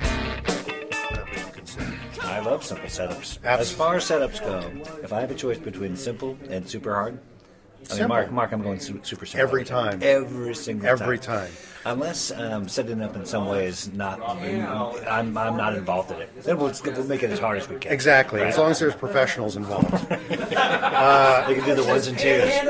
My, my guest at uh, my little corner of the uh, podcast lab table is Matt Knudsen. Uh, believe it or not, Mark, it's Knudsen. Knudsen. It's all right. It's my name, and I mispronounce it all Sorry, time. you know what? It's it's years of seeing the milk cartons. Right. You know. And here's the thing: my name is spelled exactly like that. Only it's a hard K. Okay. As it was explained to me. Well, let's point out people are having much more fun than we are. They are. I'm so, well. You know what? I think they're just trying to sound like they are. Right, right. Uh, and the Well, raucous laughter, of course, is coming from Graham Elwood, Graham, who's uh, co-founder of this nightmare. Right. right. And so he feels like he has to laugh loudly. And for the record, when I uh, what's up? Uh, when I spend time with Graham Elwood, I laugh raucously too. Yes, no, so, he's a I mean, very I- funny guy. I understand. I understand. Absolutely. So Yeah. Matt Knudsen, sorry. No, no, Oh, d- don't worry about it. I mean, it just doesn't make sense. The way it's spelled and the way it's said. But as it was explained to me, uh, the Danes they hit their K's. Okay, yeah, they it's hit like their Knut Ks. Rockne. Yes, you know, Knut they hit their Rockne. Ks, They hit the. K's. Norwegians, not so much. All right. So Norwegians are fine with the silent K. And your podcast is Grabbing Lunch. It's called Grabbing Lunch with Matt Knudsen. And I'm very surprised after reading a little bit about it that we have not clipped you on Succotash. Interesting. Because what we do is feature clips of other people's comedy podcasts. So Oh. you'd think after all this time, we've been around for almost three years, we would have gotten. congratulations, Well, Mark. thank you, but we would have gotten to Grabbing Lunch. You know what? I uh, I guess I'm in the in the general scale of things. I'm relatively new. I've been doing it for less than a year. I have. 40 today I released episode 45. Congratulations. Thank you very much, which is actually uh, Graham Elwood and Chris Mancini, Oh, nice. uh, co-founders of the LA Podcast Festival. We went to Hugo's. Oh, in, love uh, lo- in Studio City, love Mhm. Hugo's. Right there on Riverside. Love that place. So basically, the show is I intentionally. Excuse me, I got a throat bubble. Did Oh, you hear that? Yeah, I did. On this show exclusively. Matt Knudsen's Throat Bubble. So uh, I, I in, 40, in 45 episodes of your show, have you Yeah. ever had a throat bubble? Oh, I've had nothing but throat bubbles. Of course, because you do like- it over lunch. the f- rule one of podcasting is don't eat while you podcast, Right. Matt. What were you thinking? There you go. What were you thinking? I tried to intentionally do something that I enjoy doing, which is one, having lunch, two, hanging out with uh, with entertainers. You know, so I do have comedians, but I also have you know actors, and Mm-hmm. musicians. I've had Colin Hay uh, on the show, who used to be the former frontman for uh, for Men at Yeah. Work, and he's a phenomenal solo artist. But um, it's been it's been great because. I incorporated a couple of things that I really like to do, and I don't do anything resembling an interview. So when we sit Oh. down, it's just us hanging out. Okay. And any questions that are asked, and I usually do it with two other people. So there's Hmm. like three's the magic number. So it's like a little round table kind of thing. it's thing. like a round table, so I don't ask questions that wouldn't normally happen over a conversation. So someone says like, "Hey, I just was in Phoenix last weekend. Hey, how was that?" You know, it's not like, "So tell me, um, who are some of your favorite comedians?" Who are your influences? Right. Who are you listening to now? Who should we Okay. keep I mean, and I love those types of things, but um, you know, I think when someone asks you a question, regardless of whatever industry you're in, a lot of times you go into, I call it bio mode. Mhm. You go into the back of your mind like, well, I was born in Hawaii and I did, you know, and if you can pull people out of that and have them share a moment together, that's I, I, I prefer that, you know. So Okay. I wanted to try and uh, well, maybe we get should do, people maybe we should do the rest of this chat in that style. Maybe we should actually let me get a Yeah, get- Hershey's crackle. Ah, please here. help yourself. Uh, Mark. What can I get you? I'm good. I'm Are good you sure? for now. Maybe you yeah. can suck on a throat lozenge. You know what? I'm enjoying some of this extra dessert delights cho- uh, cho- mint chocolate chip gum, That's which is one, fantastic. one of my favorites. Boy, things must be going pretty good for you. I got to tell you, I actually I bought this package with my own money. I'm happy to say, uh, just for the record, when Mark said that, he straightened the lanyard, hanging As if- around his as neck. if it was a necktie. Uh, just give me a minute, everyone. Uh, okay, so I'm I'm. You can hear me. I'm. Uh, I'm You're unwrapping crackling it. your crackle wrapper. Uh, Oh, I've taken a bite. Isn't that I'm delicious? invested. I think also too, more so than anything, the show has taught me to take smaller bites. Ah, Yeah. yes. So I take I take a little bite, and then if there's ever a, a moment where, um, you know, there's like you, if you're not talking, or you're thinking. That's when I'll like volunteer something about myself or say something I've done or Yes. know. But for the most part, I enjoy hearing other people's stories, even if it's just like you know. So my kid knocked off a gallon of milk at the store, and I had to get the guy to come clean it up. You Yeah. know, that's that's entertaining. Absolutely, you know? Absolutely. Your So- your story of smaller bites reminds me. Years ago, I used to um, be uh, in the uh, the Extras Guild. That's how long ago it was before they got folded into SAG, right? Uh-huh.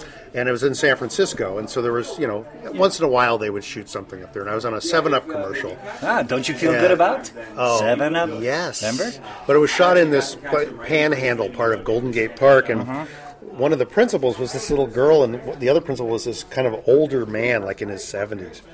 And the little girl was starting to. She goes, "I don't feel so well," and the old man goes, "This is between takes." Right. goes, Have you been drinking the Seven Up? She goes, "Well, yeah." They say. He says, "No."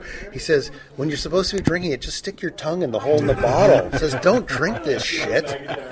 And this is like a seven-year-old girl, Right, right. So it's kind of funny watching this sort of uh, ages-old education about how to properly Right. keep yourself sane. Right in something is. I also really enjoy the fact that the man that they hired to represent their brand don't drink that shit. exactly. I love Seven Up. God, don't Yeah. drink that shit. Whatever you do, kid, Yeah. take it from me. Yeah, it's like the spit bucket. That's you know? right. It's like, oh my god. I got to be 70 years old by not drinking Seven Up. Exactly. Trust me, kid. do as I do, not as I say. And that old man was Bob Hope. Bob. I gotta tell you. I don't feel good about Seven Up. Oh, that's hilarious.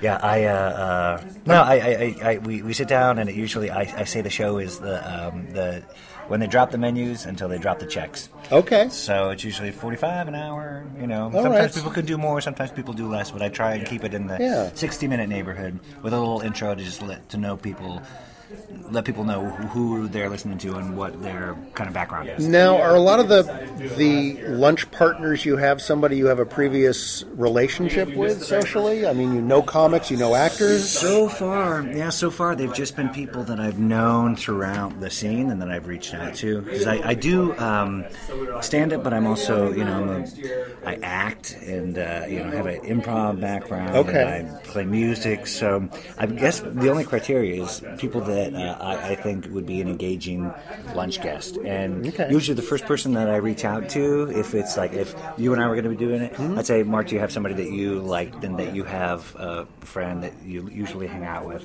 Yeah. Um, I've only had one lunch where the two people had never met before, Oh, but the rest of the time they all kind of know each other. All right. Have you had Rick Overton on your show? I have had Rick okay. He's Overton. he's who I would invite though. I love Rick Overton. Rick's I did it with uh, Rick Overton and Uh-huh. uh, Jonathan Kite. Yeah, yeah. Uh, and Steve Benequist. And we ate at the counter on Ventura Boulevard Yeah. in Studio City. And um, I think he got the Thanksgiving hamburger.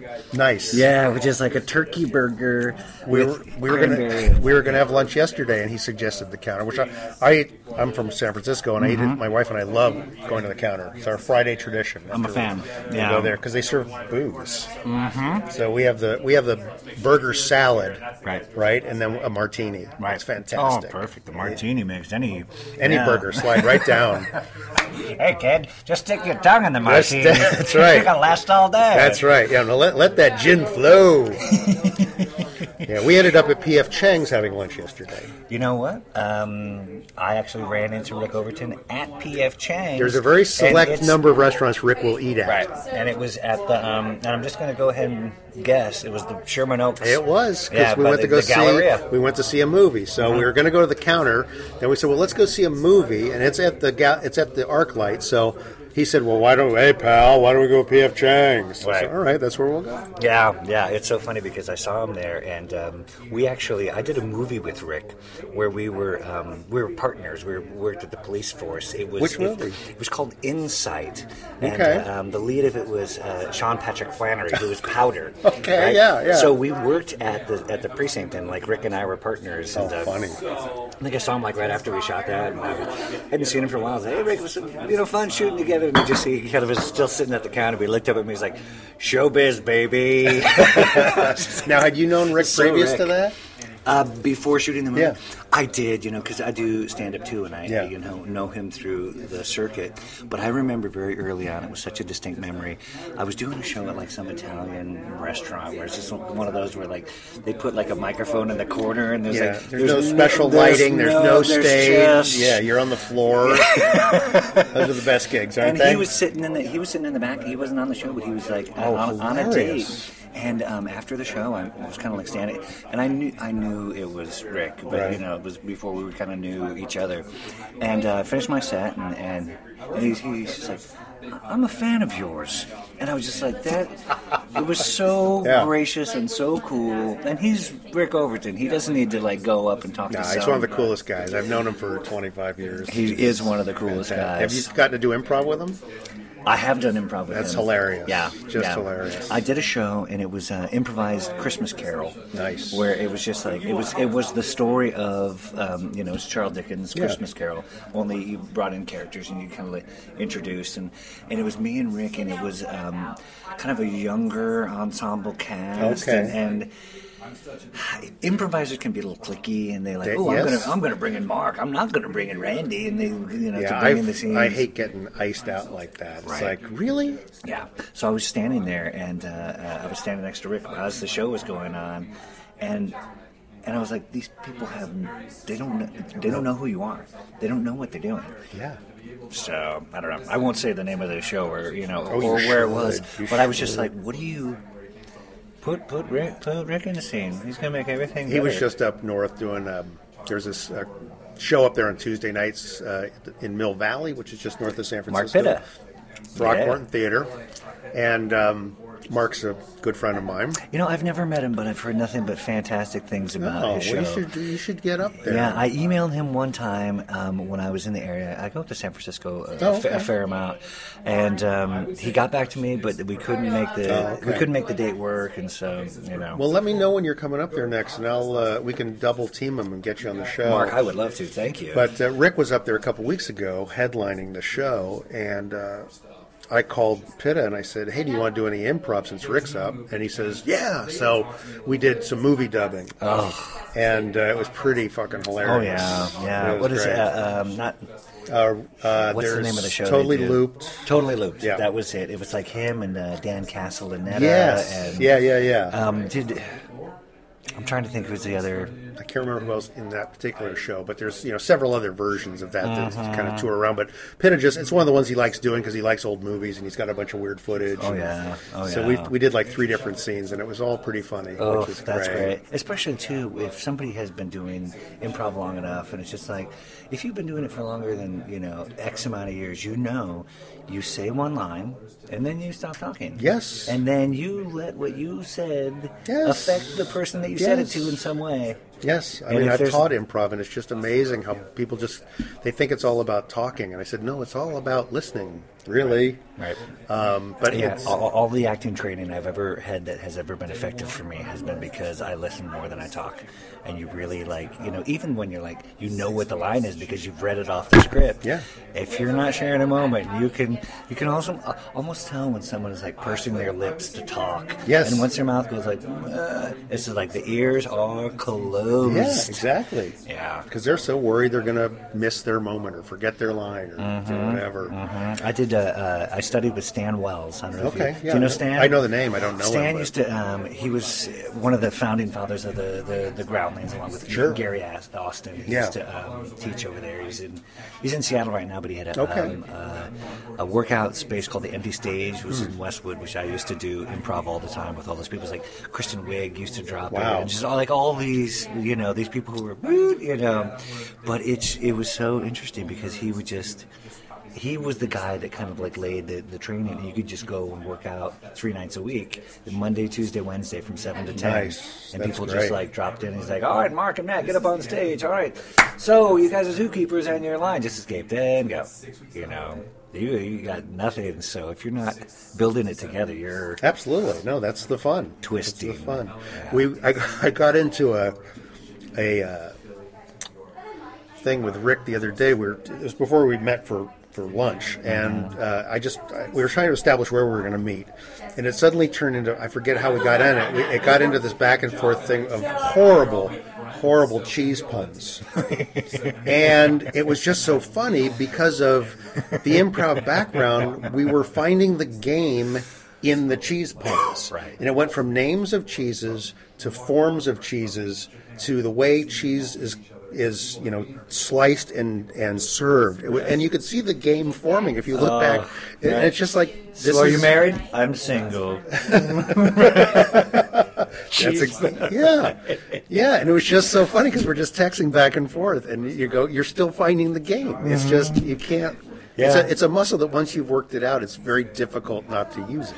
I agree. And then also too, if you have someone that you've known for that long, and you can actually like send them like, "Greed is Gouda." Yes. Bjorn Gecko. You know. Yes, just- yes, And then exactly. you realize it's not the bub up bub. It's No. just like it's the It's- keeping the ball in the air. Yes, It's exactly. more more Yeah. fun than you know if you're an ensemble. That's Yeah. my favorite word in improv. Ensemble. Yeah. We are an ensemble. So, like you said, your your uh, show is sort of lunch conversation, not a lunch interview.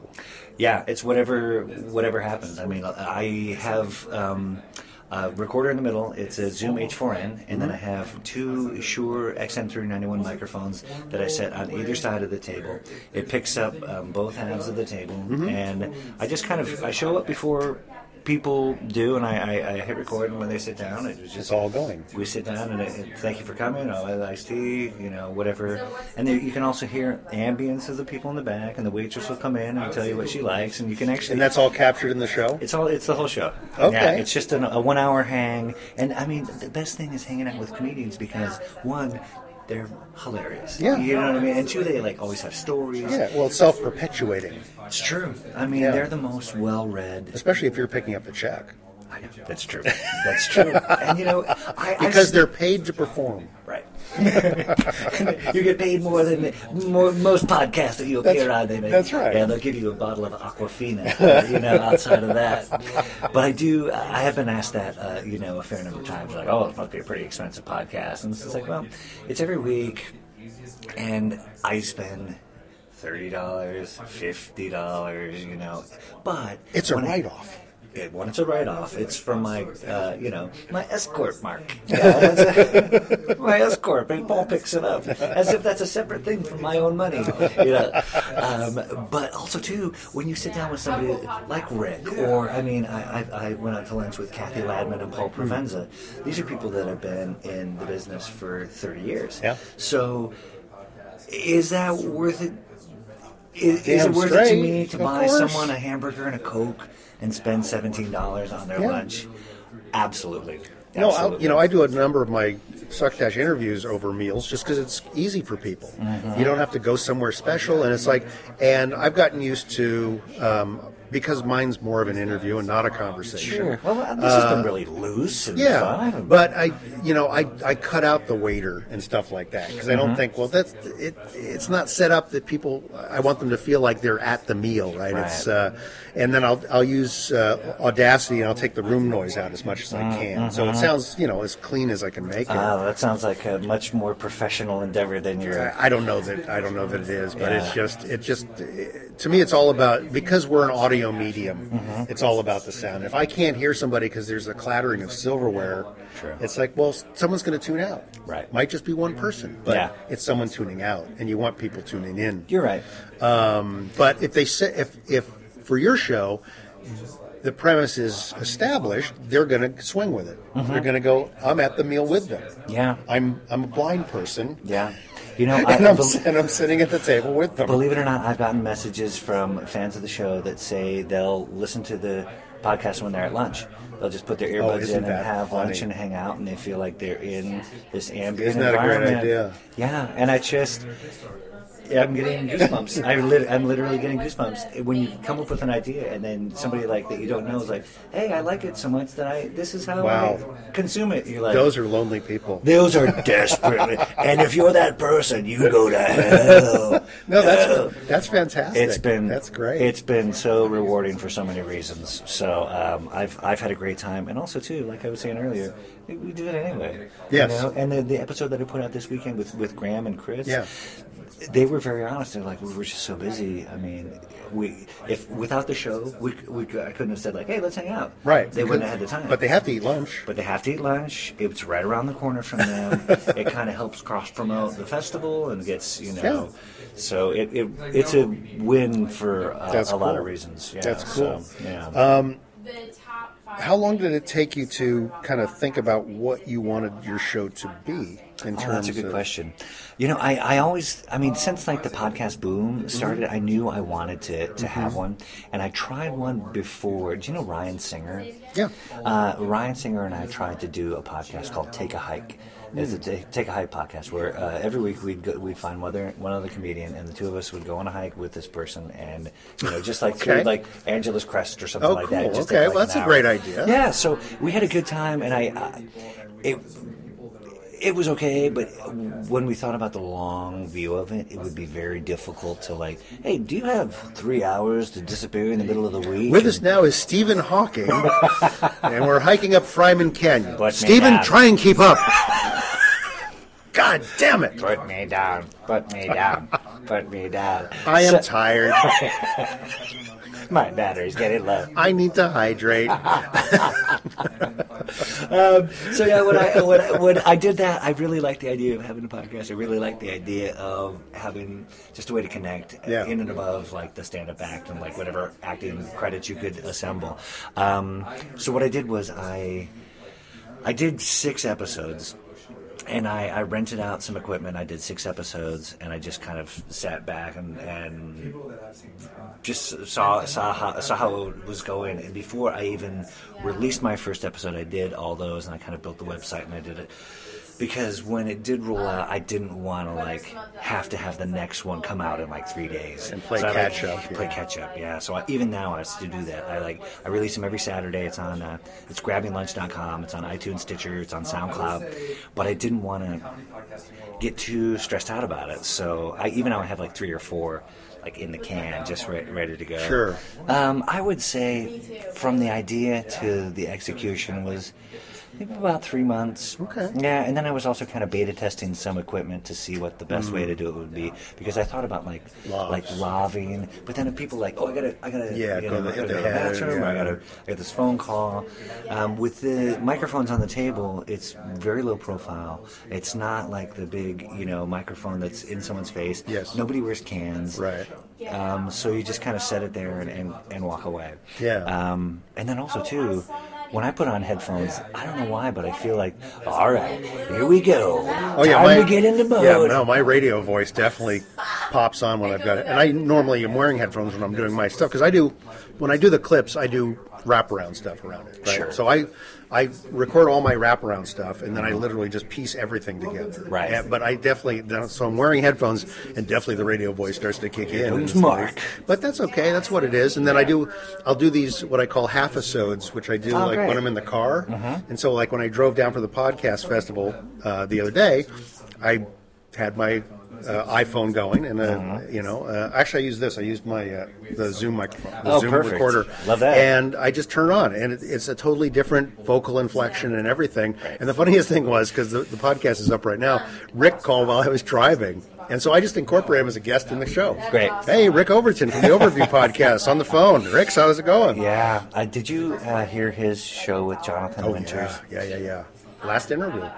Last interview with Jonathan Winters. Yeah, I thought it was just so great. And also, too, not only for the information that you got to glean from him, but just the way that Rick was able to, as a colleague, pay homage to him and just say, Mhm. like, Jonathan, you're the man, you're, you know, you've influenced so many people. And you could still, you could almost hear Jonathan Winters shrug, shrugging his Yes. like, ah, yeah, come on, ah, kid. come on, yeah. But What was astounding to me was, even as infirm as he was at the time that interview was done, was, and this has always kind of uh, amazed me about comedians because you don't really regard stand-ups by and large as kind of particularly connected to things. You know, it's it's kind of a lifestyle, especially for guys that are on the road a lot, that they just don't really feel like they're part of what's going on Yeah. in terms of. But they have the most phenomenal memories for minutia I've ever seen. It's I agree amazing. with that, too. Um, and Jonathan Winters to remember.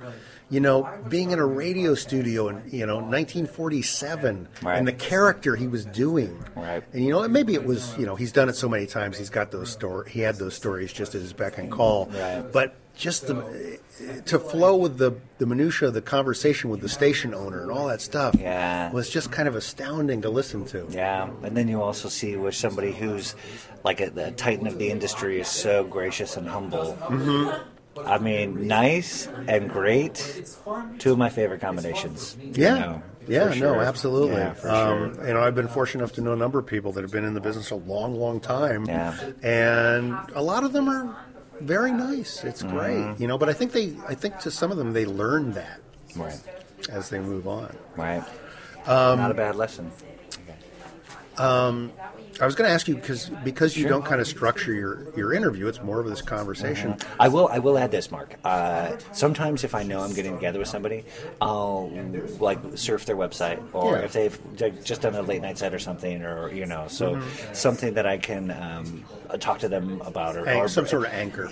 an anchor if if need be. But I I don't think I've ever had to do that yet. Hmm. It's always kind of been like Yeah. loose and just like you know we're going back and forth about cheese, Right. You know, Right. Those those are the most fun. But do you ever find yourself? Because this happens in my interviews. I never write down questions for my Right. interviews. I just kind of I've been doing interviews for a long time, way beyond podcasting. I also think too, there's something about just like I say this all the time, but your whole life and career has led up to the moment that you're in right now. So you say, "Oh, I didn't write anything down." I've been doing it for 20 years, so Yes. I mean, there's like that floating catalog of Yeah. just kind of relaxation and being present and not Exactly. having to sweat it as much as. Excuse me, but I was curious. Question seven. Have you have you ever finished lunch, packed up your stuff, and go, "Oh, I wish I'd talked to them about that." Um, that movie they were in, that thing they said, that TMZ video they were caught with their underwear down. That's a good question. I don't. I'm sure that's happened. I'm not recalling a specific Mhm. uh, example right now. The thing that I regret the most is when I don't get a picture with the people. I do it all the I time. do I've done it a dozen times here today. Yeah, I don't get the picture with the person. I also, in fact, I'm going to make you do it right now because I do it. always forget to do this. Yeah. Is I just want you to say your name, your podcast, and you're listening to Succotash, the comedy podcast podcast. Hey, I'm Matt Knudsen from the Grabbing Lunch podcast, and you're listening to Succotash, the comedy podcast. Podcast. Comedy podcast podcast.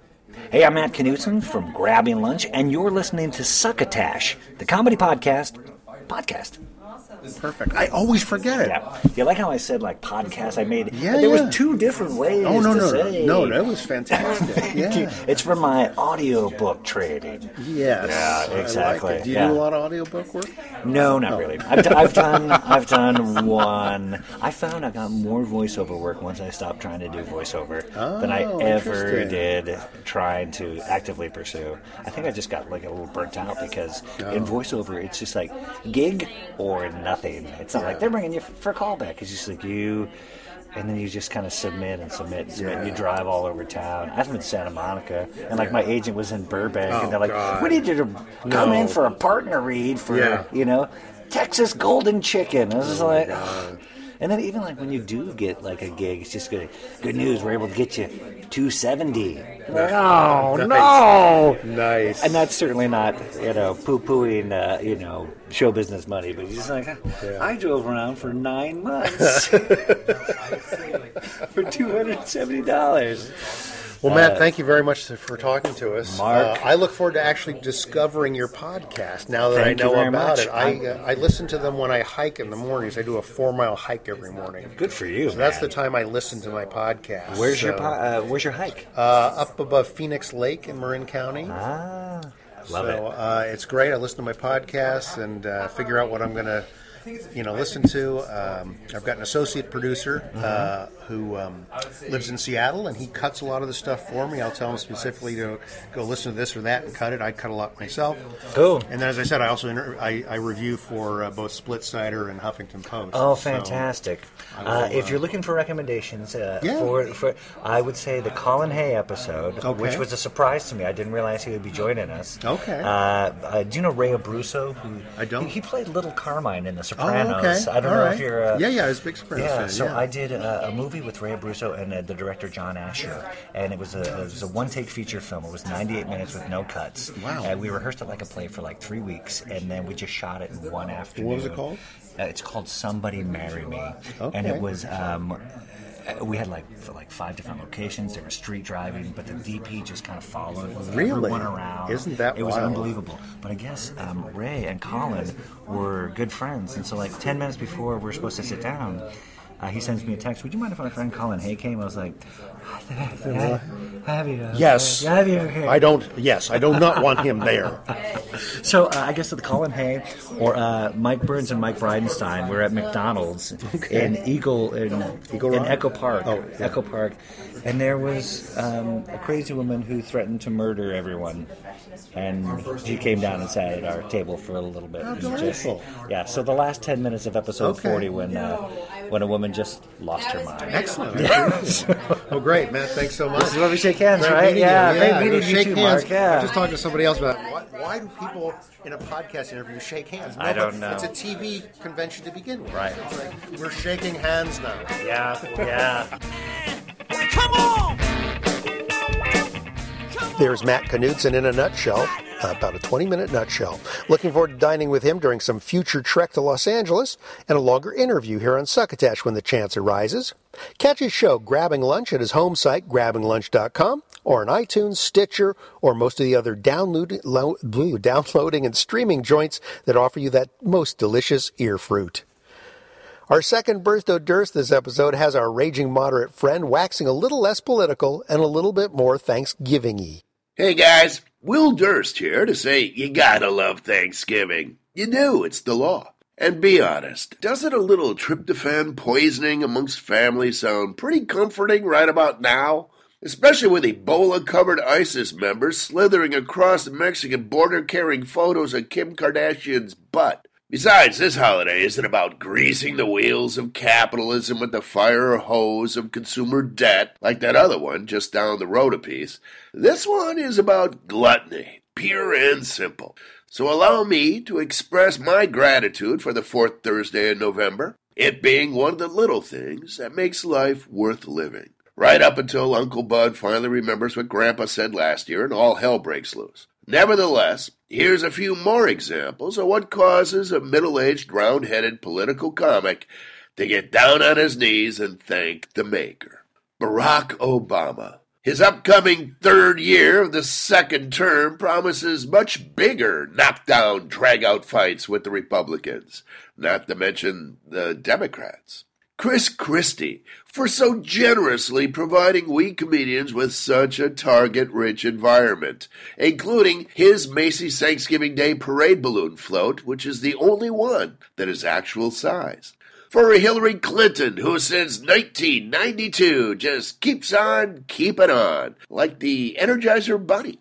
Ted Cruz for being crazier than Norman Bates after a quick dip in a psilocybin bath riddled with corn fungus the newly elected 114th Congress. If you like the 113th Congress, you're gonna love these guys.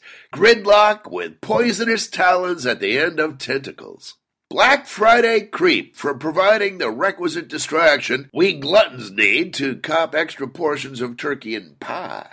For the 22nd Amendment, which for 67 years has kept the American people from making the same mistake more than twice for whoever is marrying Charles Manson, just because. For the state of Florida, just because. For Succotash, the comedy podcast podcast, I'm Will Durst. Will Durst can be found at his home site, willdurst.com, as well as lurking at Will Durst on Twitter. Well, that's almost it for Epi 99 of Succotash. As promised, we're going to go out on an uninterrupted version of associate producer Tyson Saner's instrumental for Christmas. And I'll remind you that it's off of Combat Radio's Christmas album benefiting their fourth annual Christmas event for homeless children. To help out, wander over to succotashshow.com, click on the album cover on the right hand side of their home site, our home site, and you'll be whisked away to uh, help out a very good cause. Join us next time for Epi 100, the last show of season one. Until then, thanks for passing the succotash.